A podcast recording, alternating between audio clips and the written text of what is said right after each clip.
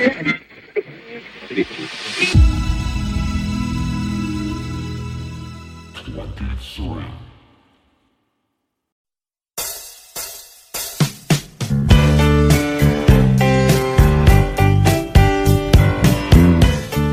and welcome to Spotlight On. I'm your host, Lawrence Purrier. Today, the spotlight is on David Page and his new book, in stores today Food Americana The Remarkable People and Incredible Stories Behind America's Favorite Dishes. Two time Emmy winner David Page changed the world of food television by creating, developing, and executive producing the groundbreaking show Diners, Drive Ins, and Dives.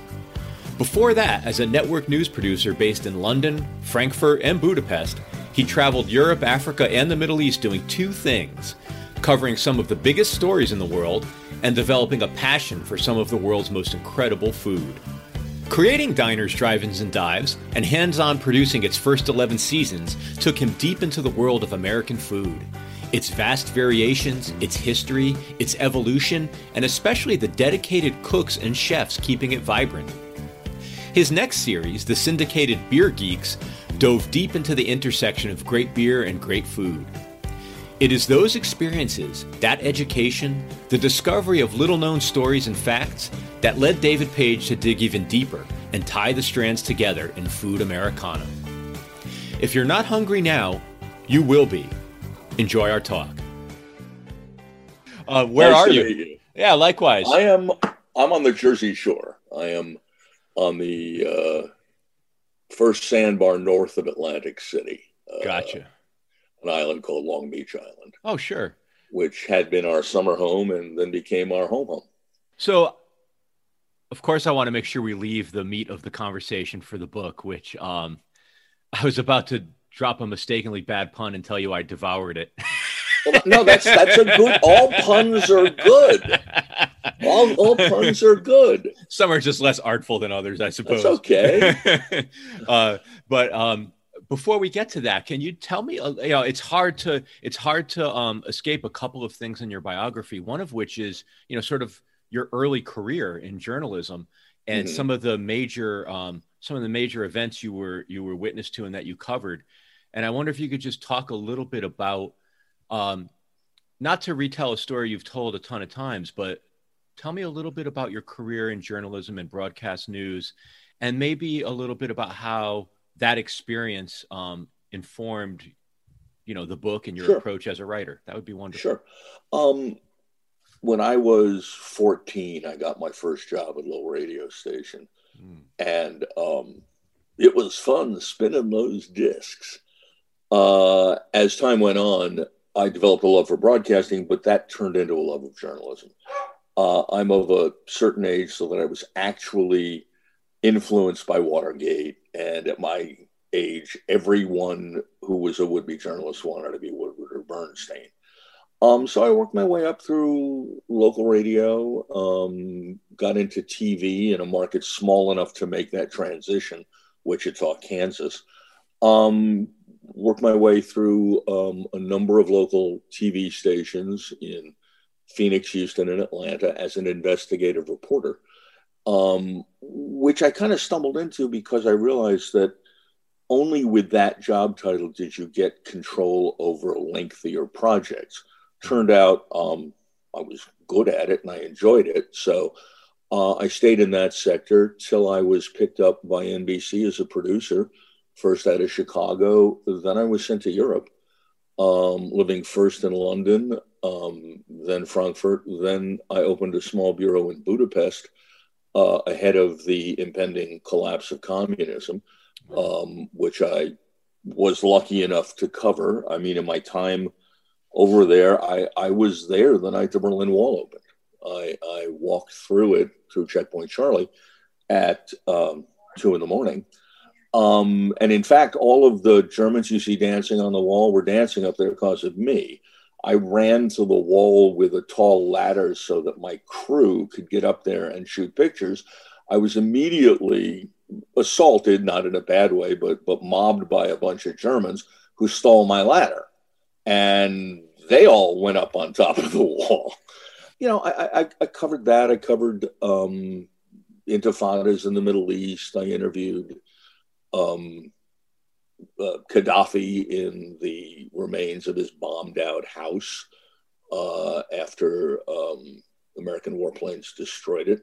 I have a funny story from that. Uh, the New York Post had just put Gaddafi's composite picture on the front, um, claiming that he liked to cross dress, according to the CIA. So they they mocked up a picture of him in heels and a dress. And as I ended the uh, substantive part of our interview, I figured, what the hell? And I said to him, um, the New York Post, no, I, I think I cited the CIA because that's who the Post was. I, I told him anyway, um, they say you like to wear women's clothing, do you? And his translator gave me this look of death, like, I'm not going to say that. But of course, Gaddafi spoke English. So he burst out laughing and then blamed the Zionist entity, blah, blah, blah. But um, yeah, I was lucky. I, I was I was overseas at a time when a there was news of interest to America because let, us face it, America's interest in international news is only about America. And once the wall fell, um, there was a brief period of time where news executives said, "Great, we'll cover all of Europe," and then they realized that the story that had been popular in Europe was, "Are we going to die of a nuclear holocaust?" And once that imminent threat went away, nobody back home really gave a damn about the European Union, Union changing milk tariffs. Um, luckily, I had come back to the States at that point. I do want to make one point about being over there, though. When my daughter was seven or eight, I, I, I had come back. I was not married when I was overseas. Um, she looked at me one day and she said, Dad, how come every time we talk about a place, you talk about the food? and she was right. And to this day, um, the statement is correct. But thinking about it, it's because that is the essence of pretty much every culture, every society. People get together around their food. I think we as a culture right now are are hurting because we can't dine together. Uh, conversations held in per, in person tend to be less obnoxious than those held on Twitter. I mean, I, I, literally walked into East Germany, uh, East Berlin, the night the wall opened, and yet my number one memory of East Berlin before the wall opened was after you tortuously made your way through Checkpoint Charlie, where they really did put the mirrors under your car, all of that stuff. The high point for me of any trip over there was was a little stand under the S Bahn, which was an elevated subway that sold vice Weisswurst, which for some reason I couldn't get in West Berlin. And they were fast food. They came on a little napkin with a hard roll, not, not a roll split down the middle, the way the Germans ate the sausages was mustard and a hard roll and the sausage, and you take a bite. But the highlight for me of East Germany was always that Weisswurst. and all right, so I have to ask them, what was the highlight in West Germany? Uh, the highlight in West, well, it depends what kind of food you want to eat. I mean, pure German maligned cuisine would be schnitzel. Yeah. With potatoes. It's, I had a Gaststätte, a, a small informal restaurant down the street from my house in Frankfurt and I would go eat there. And then I would like lie on my couch for the next 12 to 15 hours because it was greasy and it was fatty and it, it was everything horrible about food, but it was incredible. On the other hand, um, I spent some time profiling Wolfram Siebeck, who was, and this is not an oxymoron, Germany's leading food critic, who wrote for I think Spiegel might have been Stern. He, he, he was their number one national food critic, and he was on a mission to improve the taste of Germans with respect to food, and he was a big proponent of, shall we say, more refined cuisine. Mm-hmm. I was lucky enough to eat with him a couple of times, and the food was extraordinary, yeah. just phenomenal pre-pandemic were you still traveling much internationally and and like do you feel as though is it part of your professional life to sort of stay in tune with international cuisine or food trends i wish it were um uh, my wife and i have a daughter who's in grad school and two dogs and lives and it's hard to get overseas. Um, we were in Spain a few years ago.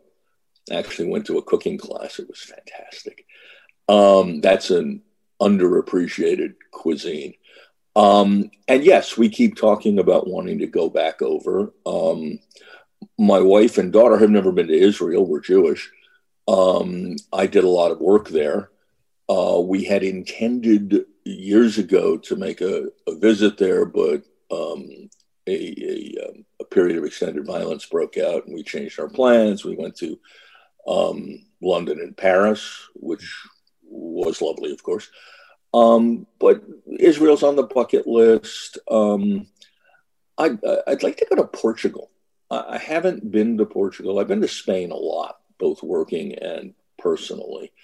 Um, and I know of the food of Portugal, but I've never been. I'd love to make. I'd love to make that trip. I mean, our our tastes in European cooking tend to be more Mediterranean. Yeah. Years ago, yeah, we started in Madrid, but then we worked our way down the coast um, through Valencia, all the way down um, to the Moorish areas, uh, and and then back up. It's the food's amazing. It's just incredible. Yeah. So if you can, before we before we we jump deeply into the book, can you take me back a little bit further and talk about the food you grew up with and the role that food played earlier in your life? Yeah, I, I grew up with terrible food. Yeah, me too. My mother was a horrible cook. One of my grandmothers was a horrible cook. My mother's mother was an excellent cook in that heavy Jewish Eastern European way. Mm-hmm. Uh, her borscht was much better than borscht I got later in Moscow because hers was made out of actual ingredients, and in Moscow it was um, a peasant's food of whatever you throw in. So I didn't grow up with any sense of um, with any refined palate. Let me put it that way. Um, my parents um, thought it was a big deal to go out and have surf and turf. You know, we we we liked to go to restaurants, but it really wasn't until until I went to Europe that I really started to develop an appreciation. I mean, I had worked in different sections of America in broadcasting, and I had begun to develop an appreciation for regional American cooking. Uh, I was in Texas long enough to know that you should have barbecue and, and Mexican food. Um, but it wasn't until I went to Europe and I was lucky enough, uh, not just Europe, it was Europe, Africa, and the Middle East. So I, I was lucky enough to begin to experience um, a variety of foods. Realized um, one day uh, after I moved to Frankfurt, uh, the bureau's favorite restaurant there was Lebanese, and I suddenly realized, oh, this stuff's great. And it was there that that I got past. I, I went as many people do with an innate fear of things like street food. Right. Um, I remember on my first assignment to Cairo, I was terrified, or better yet, on um, shortly after being sent overseas, we were sent to interview Gaddafi. Uh, not Gaddafi, I'm sorry, Arafat. And um, you wait until they decide it's time to give you the audience, and then before the interview, you have to have breakfast. Now, this is like three in the morning. It's a long table full of what were at the time PLO guys. I wasn't comfortable to start with because I hadn't really yet been working much in the Middle East and I was a New York Jew.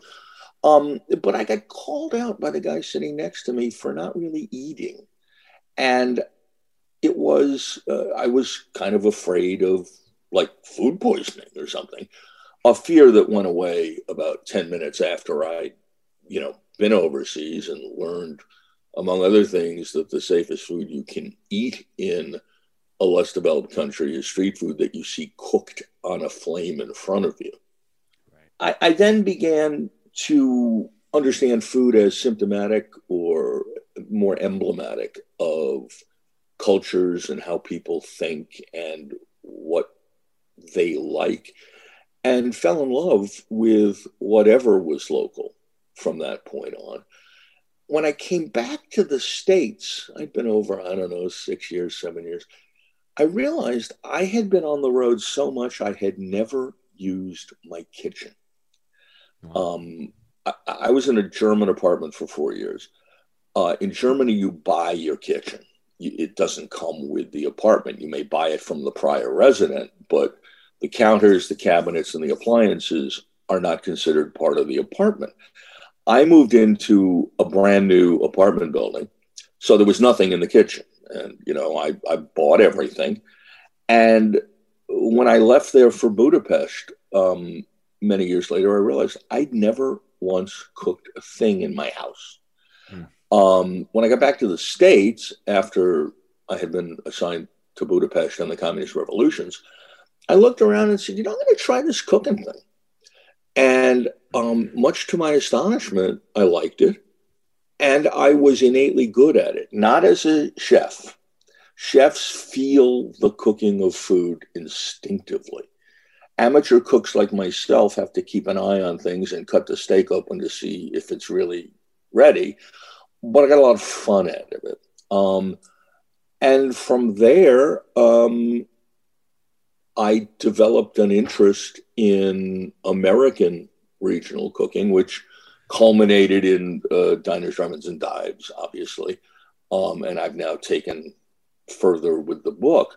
But uh, that's a long answer to a short question, which is no, I did not eat well growing up. Yeah, I, I, I, I say to people all the time, it's a wonder that um, that people of our generation, I suspect maybe I'm a, a, a, little bit younger than you, but not much, that um, that we survived, given some of the food we ate. Everything was about you know packaged and canned and frozen, and yeah. Um, I don't think I saw a real vegetable until I was an adult.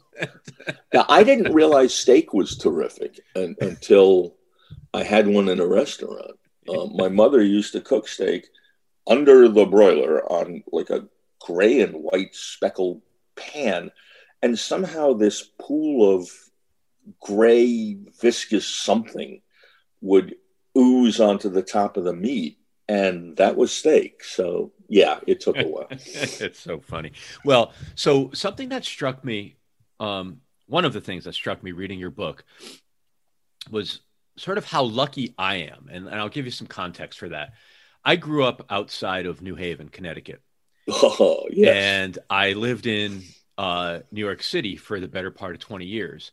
And so, so many of the cuisines you talk about, if not specific places you talk about, I realized I had the the benefit of the food. So whether it was Mia's in New Haven or Herrell's ice cream up in Northampton, uh, certainly Lombardi's. I mean, I, I, could go through the book and I just kept saying, wow, he's right. Wow, I did. Oh, yes, I did have that.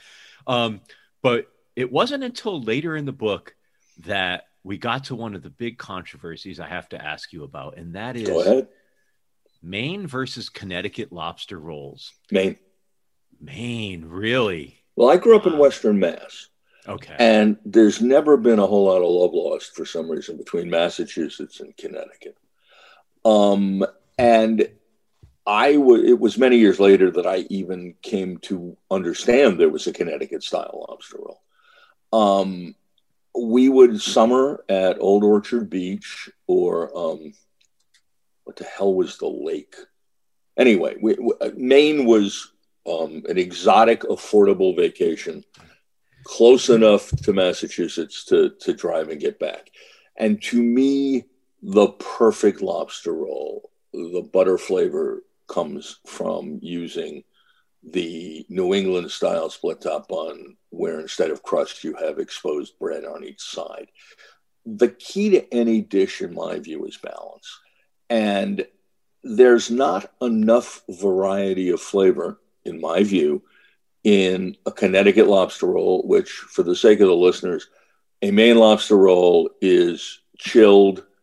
Um, it's lobster salad if done right with very little mayonnaise and the butter is on the outside of the bun. A uh, Connecticut lobster roll is warm lobster with a ton of warm butter on it. Now, let's be clear there's nothing wrong at all with warm lobster in butter. Um, that's what I eat when I make a live lobster, but it doesn't have the construct. I mean, a sandwich is more than just putting a substance on top of bread it's creating the proper balance of flavor.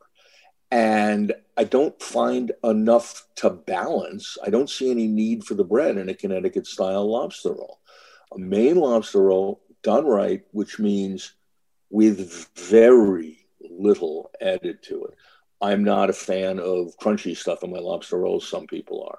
I'm not a fan of tarragon in my lobster rolls. Some people are. The, the balance in the proper mm-hmm. Maine lobster roll is just enough mayo, just enough lobster compared to the bun. And these overstuffed rolls, in my mind, don't don't make any sense.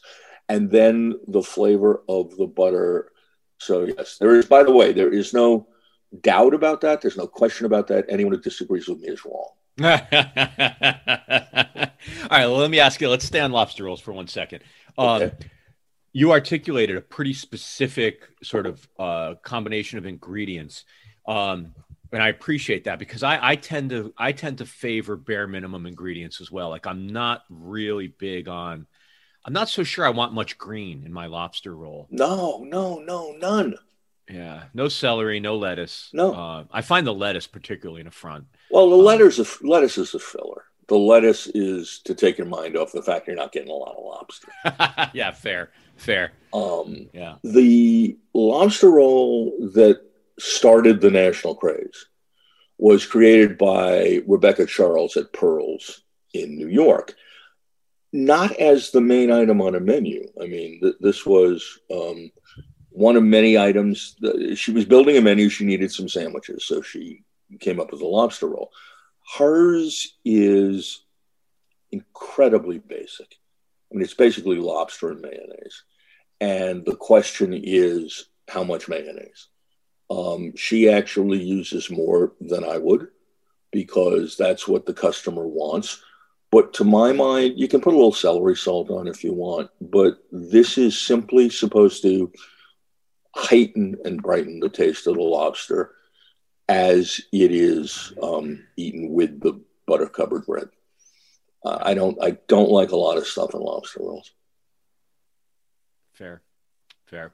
I yeah. See, uh, so clearly I've tipped my hand. I'm a Connecticut lobster roll person. Clearly. Partially, partially shamefully you know you can't escape what you're brought up with to a certain extent like that's you know that's my image of a lobster roll but with that said i fully appreciate the the problem the butter presents. And too much butter, you know, it can be very sinful and decadent, but it is wrong. It's wrong. Um, it is. But a little bit of butter with a little hit of the celery salt, as long as you're not destroying the bun, that to me is the litmus test. If the bun falls apart, you've overdone it with butter. At that point, it's too late to do anything about it. Um, but, and you are yeah. forced to eat a hunk of lobster covered in butter. but hey, everything has its price. exactly, exactly.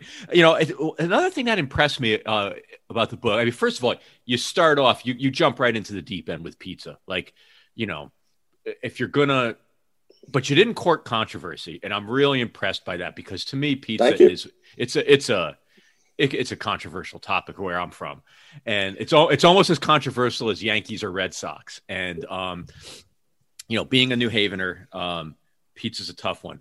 You enlightened me to the Detroit pizza craze, which I'm going to have to go back and learn a little more about. But um, I'm currently just south of Seattle, and I moved here straight from New York City. And so, pizza, what's your pizza?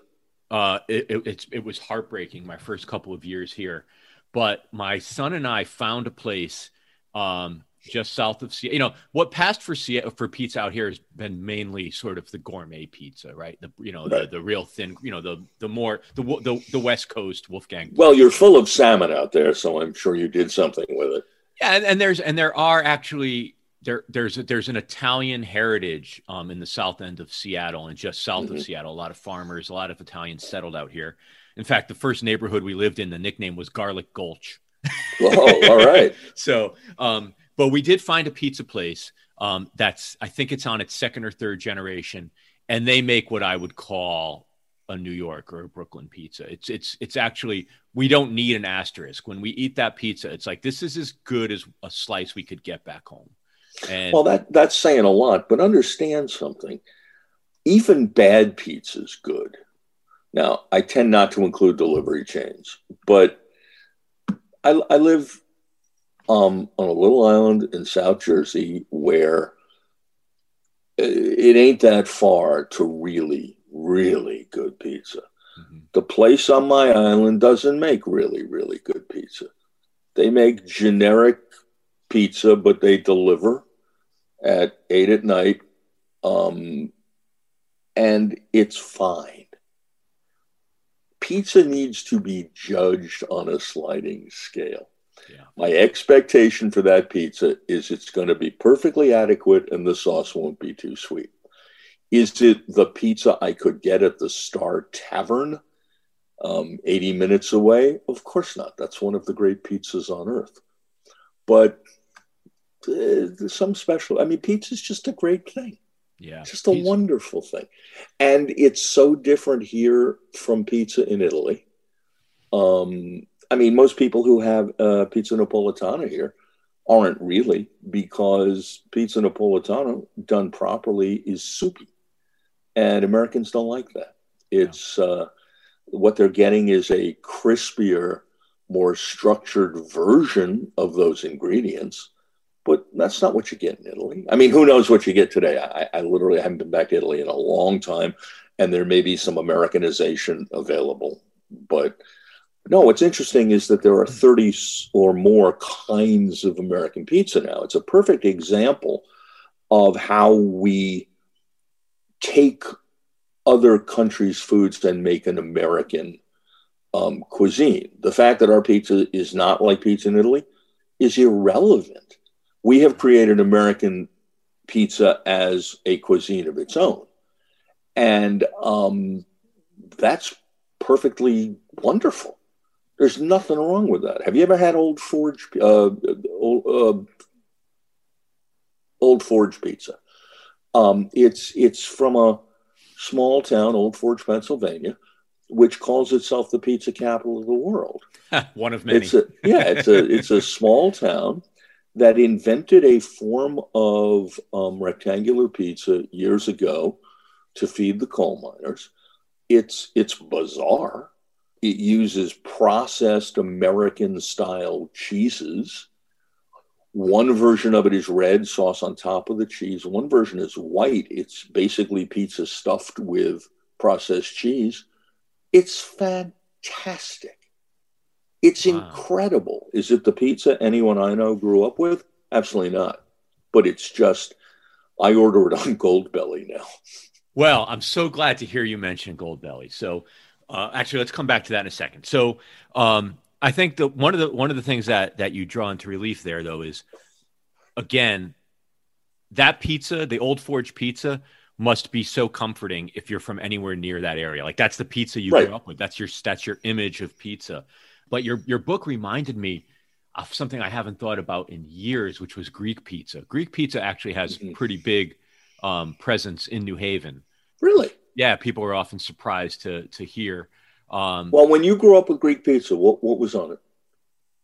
Well, I, all right. So this is a very personal question. I have I have sort of a policy when it comes to a new pizza place, um, mm-hmm. which is I get just a cheese pizza. Like that's the level set. So I have to go in. I will not have anything else until I until your cheese pizza has passed my litmus test. For many places, I never get past the cheese pizza because I like it so much Mm-hmm. Even though other things on the menu beckon me, I want your cheese pizza now. So I, I, I pretty much, in most cases, I'll, I'll, I'll veer towards eggplant sometimes, sliced mm-hmm. thin and breaded. But mm-hmm. I'm a, I'm generally a cheese pizza guy. Like that's sort of where I start and finish. Well, the whole idea of the pizza just topped with everything under the sun is completely American. P- pizza in Italy is much simpler. Yeah, more is more. yeah, the, the concept here of of adding and adding and adding. And understand one thing, by the way, and, and one of the reasons American Italian food in general is abundant, um, large portions with a lot of things, is because the poor Sicilians who emigrated here were stunned at the fact that even in poverty they could afford meat now and then the the availability of food products quickly turned Italian American cooking um, much more. Um, well, the, the, Italian term would be abbondanza. you know, much, much more of a mountain of food than anyone ever ate back home. Yeah, yeah. Um, all right, so Goldbelly. Not to turn this into an advertisement for them, but yeah. So I moved to Seattle, and it didn't take long to start craving a bagel because mm-hmm. let me tell you, despite what anybody said, I, am just I, I, there's no bagels out here that I'm that I'm willing to call a bagel, and uh, Goldbelly arrives, and H and H Bagels and Essa Bagels all of a sudden become available, um, and so I had to wean my I had to slow down actually. but the, the first the, one's free. Yeah, the amazing thing about Goldbelly is that it's it's really not that expensive. Like I would probably pay two or three times the price for a dozen bagels when I really want a bagel. Um, but um, but yeah, it's an incredibly, it's an incredible, it's a, it's one of the wonders of the modern world that I can get, uh, that I can get bagels out here. Um, but I, I wonder, um, you know, it's again, so many people talk about the, the, the New York bagel versus other parts of the country. You know, being from Connecticut, I had a front row seat for sort of the explosion of Lender's. You know, they right. were, they were my first interaction with bagels as, as a kid growing up in the 70s and 80s. And, um, you know, how, how, do you feel about that sort of dispersion of regional food? The idea I am, that I'm strongly of two minds. I to to use the hilarious old quote, I feel strongly both ways. Hmm. On the one hand, I'm old enough to remember when Coors beer was decidedly unavailable east of the Rockies. That's right. And the opportunity to get your hands on a Coors was something special. Now, in later years, um, I've come to the conclusion it's a horrible beer, but, but be that as it may. Um, I think there's something special about regional food being available regionally. Now, that ship has sailed, so it's not like I'm hanging on at the dock, but it used to mean a lot that you couldn't get a lobster, that, that if you were going to Maine, you were looking forward to Maine lobster. Yeah. And if, if you were going to, North Carolina, you were looking forward to a specific barbecue sauce and that it was going to be on pork. And that if you went to Central Texas, not all of Texas, because Texas is not entirely beef, but if you went to Central Texas, you were going to get beef brisket. The fact of the matter is, there's now um, what I believe it's John Shelton Reed calls the International House of Barbecue, where you can get any kind of barbecue anywhere. Uh, a great example of a place that does that well is Smoque in Chicago. They've got Memphis ribs and they've got um, Texas brisket. And I think since it's inevitable and since this allows people to taste things they otherwise would not be able to taste, I guess it's a good thing if it's done well. Um, part of me that is stuck in the past mourns the loss of true regionality, but that same part of me should mourn the fact that due to popular demand, we have strawberries all year round. Yeah. As Ruth Reichl said to me about the lobster roll, she said, having a lobster roll outside of Maine is like having a strawberry outside of season. But you know what? as a culture, we demand strawberries all year round. We, we demand avocados. We have become a society that expects to get anything and everything. My fear about the loss of regionality is that the farther you get from the so- source, the less authentic the meal becomes. I've been at Louie hmm. Mueller's barbecue at three in the morning watching them start the fire. And I watched the current owner is Wayne Mueller. I watched his father, Bobby, just reach over in the middle of an interview and move a couple of briskets around to parts of the smoker that presumably had different heat. And when asked why he did that, he just said it was time. Now, I'm not going to get that brisket in Cleveland. Um, I'm probably going to get a real good brisket in Cleveland if somebody, I mean, Michael Symon's got a barbecue restaurant there. Um, Michael Symon's a hell of a chef. I'm sure. I'm sure it's excellent food, but I, I do futilely bemoan the progress that has brought regional foods national. Yeah, yeah, yeah. It's hard to. I, I I completely hear you. It's hard to be sort of the old man screaming at the future to get off his lawn. Uh, it's not a great. Yeah. It's not a great way to be. Um, but you're right. There is there is definitely there's definitely something even even in the Goldbelly experience, right? Like I I know I'm getting the H and H bagel, but it's not the same as rolling up at 7:30 in the morning and getting one that's still warm and crispy on the outside. And there's something law. It scratches the itch. It's your eight o'clock pizza delivery. It's pizza at hmm. eight o'clock. You're happy. It's comforting, but it might be worth getting in the car and driving up 95 to, to New Look, Haven. I, I live in an area that produces terrific oysters. Mm. And there are people who know how to fry them very well. And in South Jersey, you can even get very good bread. But it ain't a, a po' boy the way I would get it at Guy's in New Orleans on Leidenheimer's bread, made with a local oyster, which, by the way, has less oyster flavor than the oysters I get out of the Delaware Bay. But I've never had a po' boy as good as I have in New Orleans. Yeah. Um, I thought I knew oysters, and then I came out to the Pacific Northwest, and the oysters are revelatory.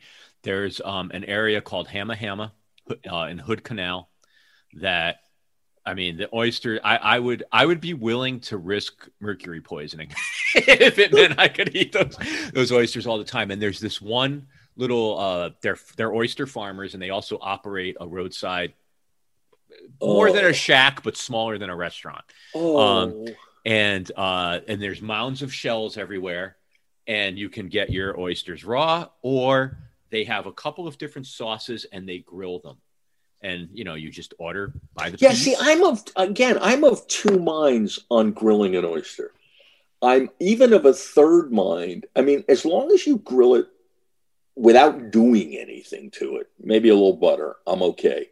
But I remember we were shooting a piece about oyster farmers in Northern California in one of the two bays that is legendary for the quality of the oysters.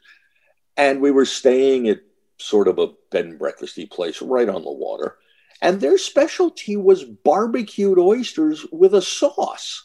Yeah they they were so cavalier about having access to some of the greatest oysters I've ever tasted that their specialty was hiding the flavor under something else. I, and I thought to myself, you guys are nuts.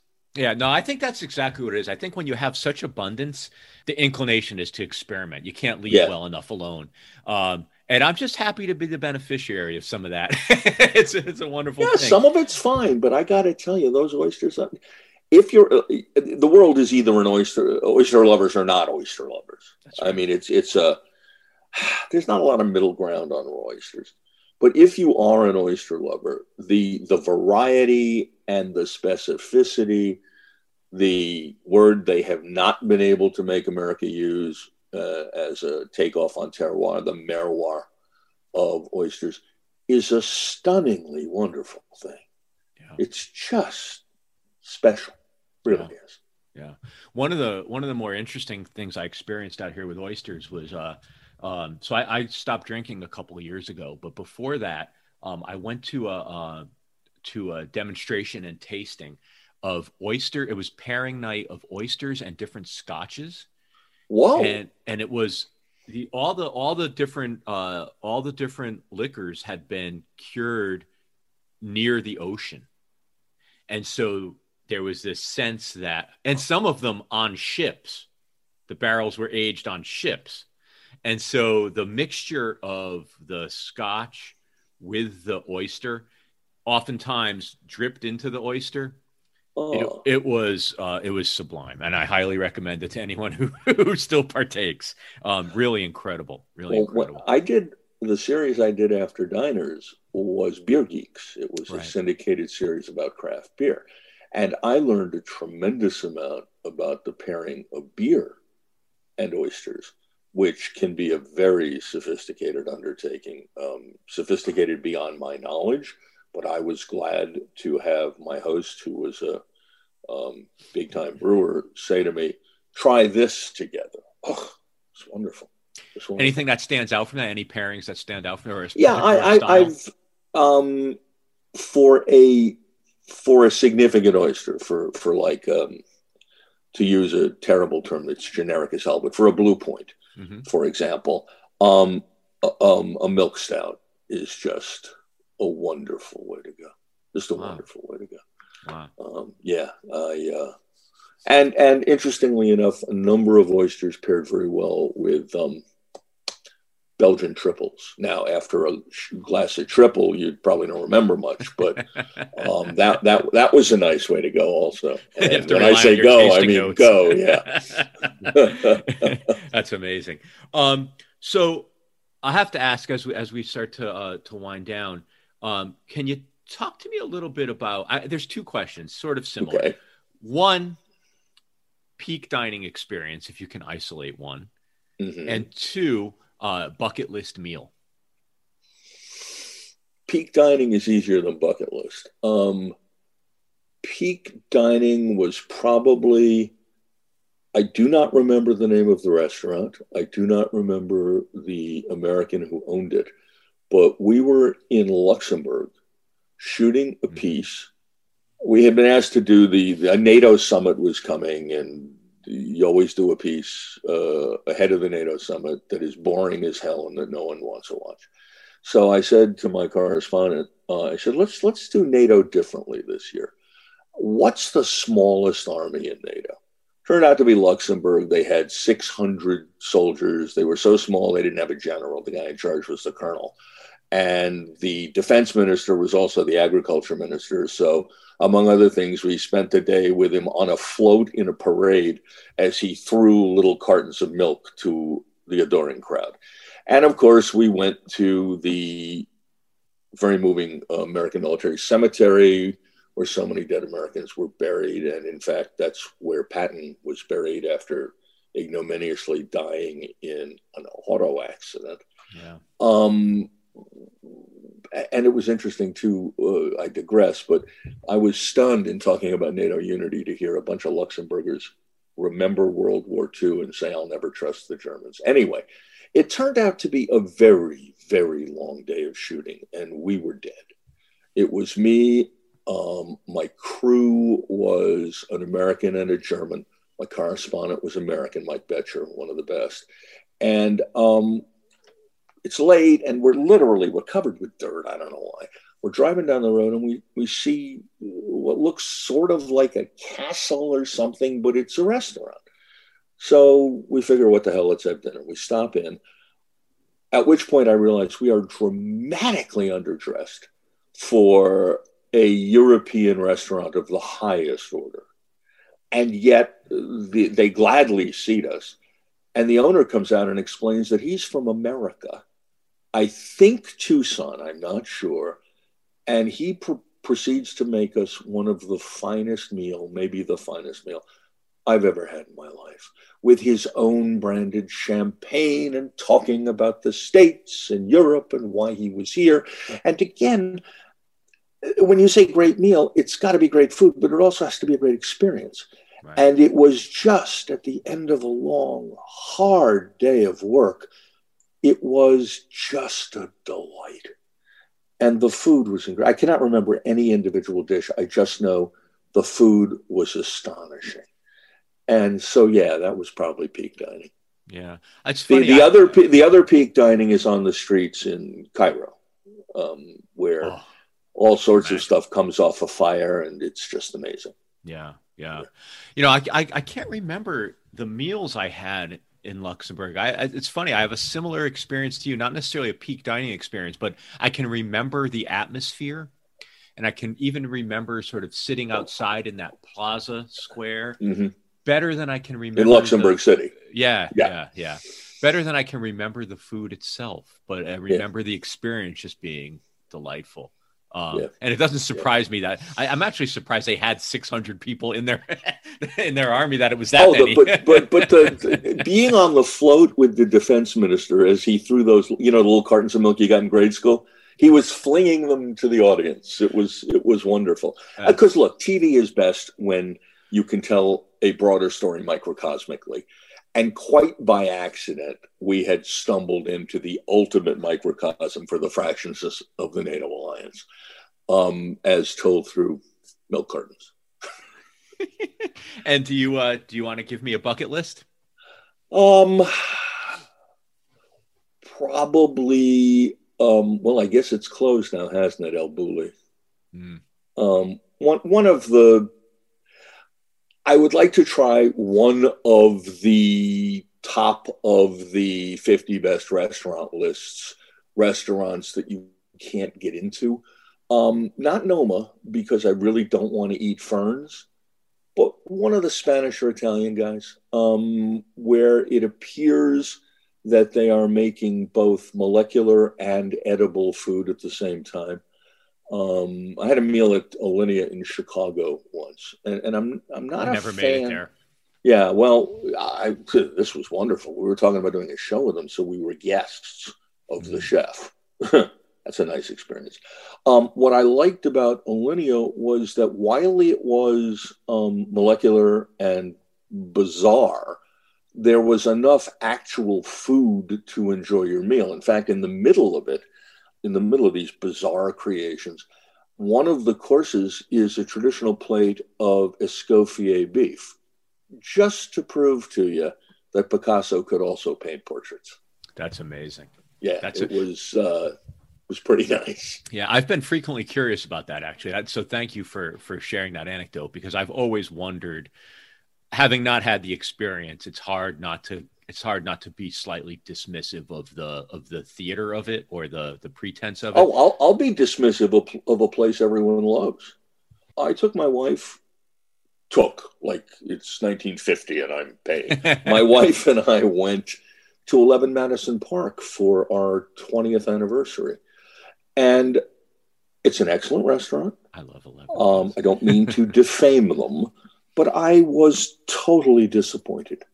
Um, nothing about that meal made my heart sing, as opposed to Alinea or Guy Savoy, three stars in Paris, two stars in, of all places, Vegas.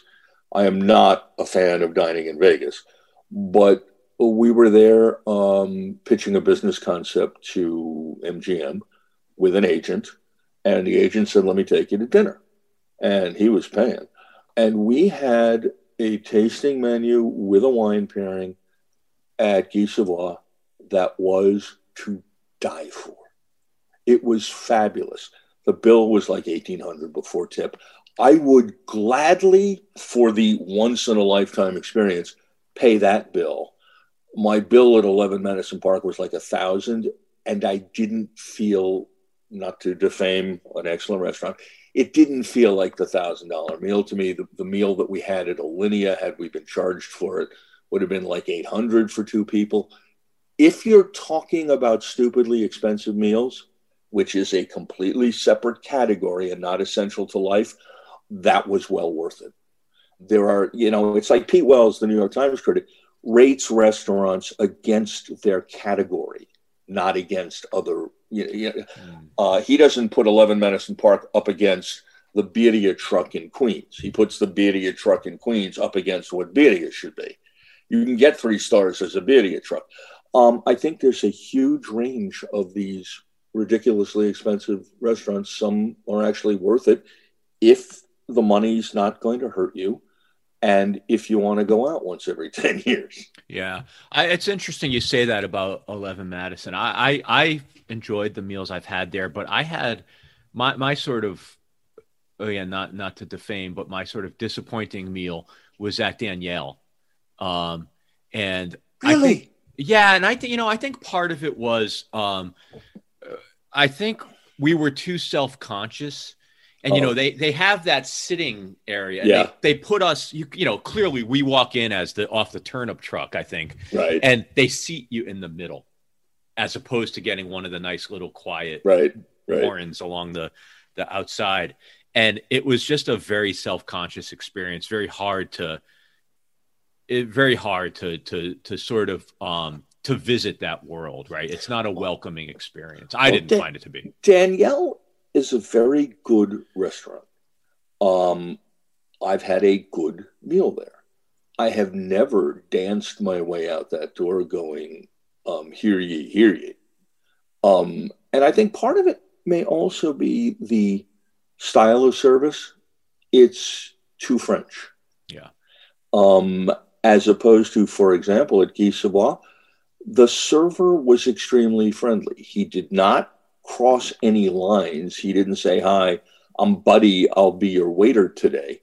But it was comfortable. And one of the difficulties people have with a lot of these super special dining experiences is that it seems the proprietors go out of their way to make you uncomfortable as if you're not worthy. I mean, the entire food culture of the United States, having grown chef centric as opposed to front of the house centric, much of it has been built on intimidating the, the diner, um, a, a, trend I deeply dislike.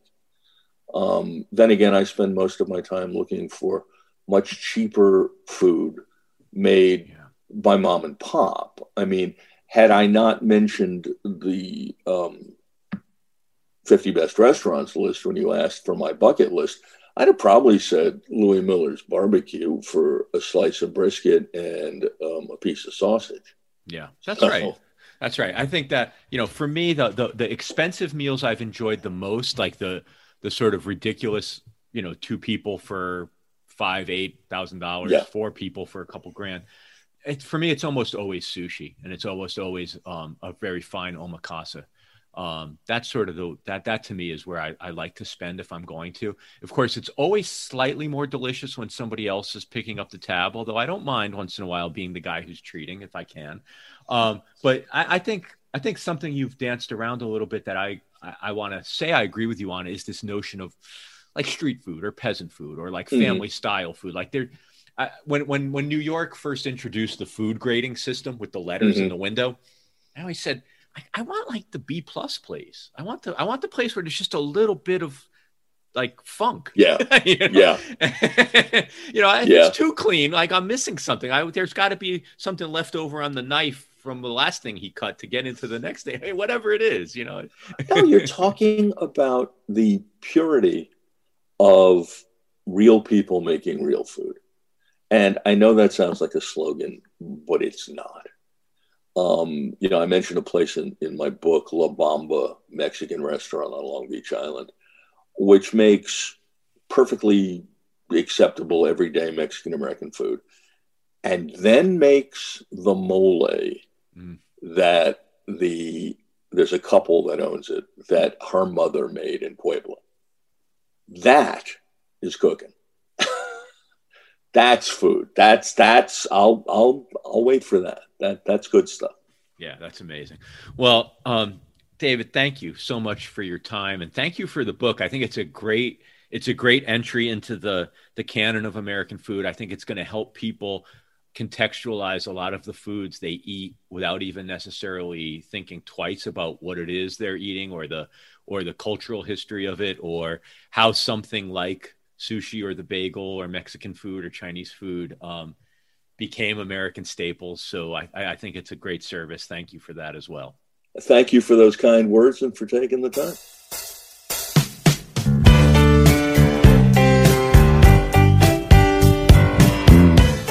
Thank you so much, David Page. Thank you, Ann Taylor and the team at Light. And as always, thank you for listening to Spotlight On.